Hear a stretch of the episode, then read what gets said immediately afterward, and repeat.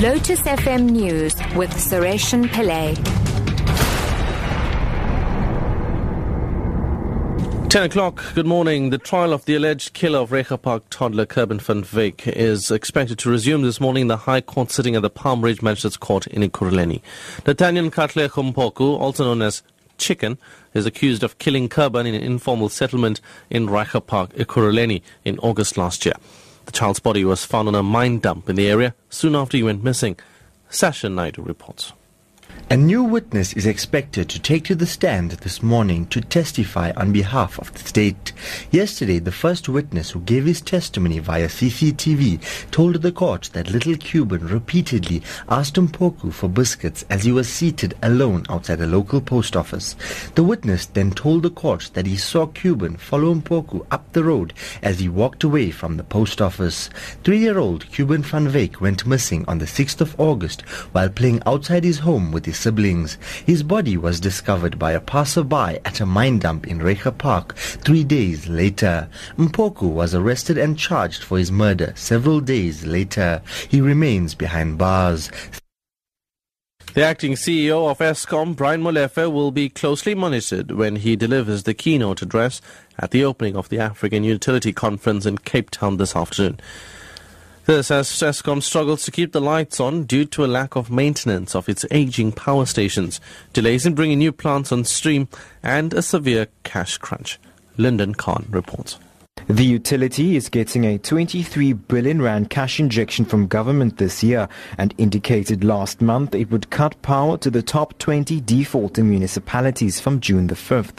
This week, the cash-strapped utility asked for an additional 12% increase in electricity tariffs, which would bring the total increase to 25%. About 5,000 power and water professionals from various countries are expected to attend the event, which runs until Thursday. The latest technology and capacity generating solutions to the energy crisis, smart grids, as well as renewable energy such as solar, hydro, and wind will be featured at the expo. The Home Affairs Department will today launch new initiatives in its drive to improve services to the community. The launch will take place at the redesigned Home Affairs office in Edenvale, east of Johannesburg, where the revamp formed one initiative. Minister Malusi Gigaba will also unveil the Moetapele initiative, meant to improve the customer service in the department's offices. Gigaba explains another item.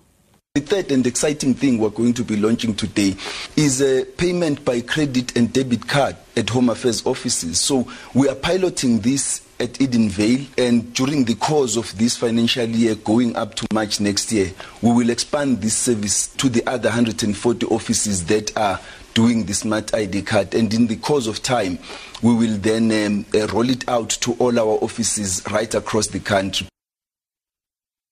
And finally, Indonesia has turned away a boat carrying hundreds of migrants believed to be from Myanmar and Bangladesh. The Indonesian Navy says it provided the vessel with fuel and asked those on board to continue their journey. The International Organization for Migration has called for the migrants to be allowed to land and has appealed for regional response to the problem. Many of those on the boat are Rohingyas, the Muslim minority in Myanmar. Spokesperson for the UN Refugee Agency, Vivian Tan. Usually, the journey can take something like two weeks from the Bay of Bengal to, say, Thailand, where they are taken by smugglers to hidden camps in the jungle. That's the usual route. Uh, we've seen possibly because of crackdowns on these smugglers' camps in southern Thailand, that the smugglers may be changing their tactics and that they may be trying to escape detection by holding people out at sea on these boats. Top story at 10 o'clock. The trial of the alleged killer of Reiger Park toddler Cuburne van Wyk is expected to resume this morning in the High Court sitting at the Palm Ridge Magistrates Court in Ekurhuleni. I'm Sareshen Pillay, back at 11.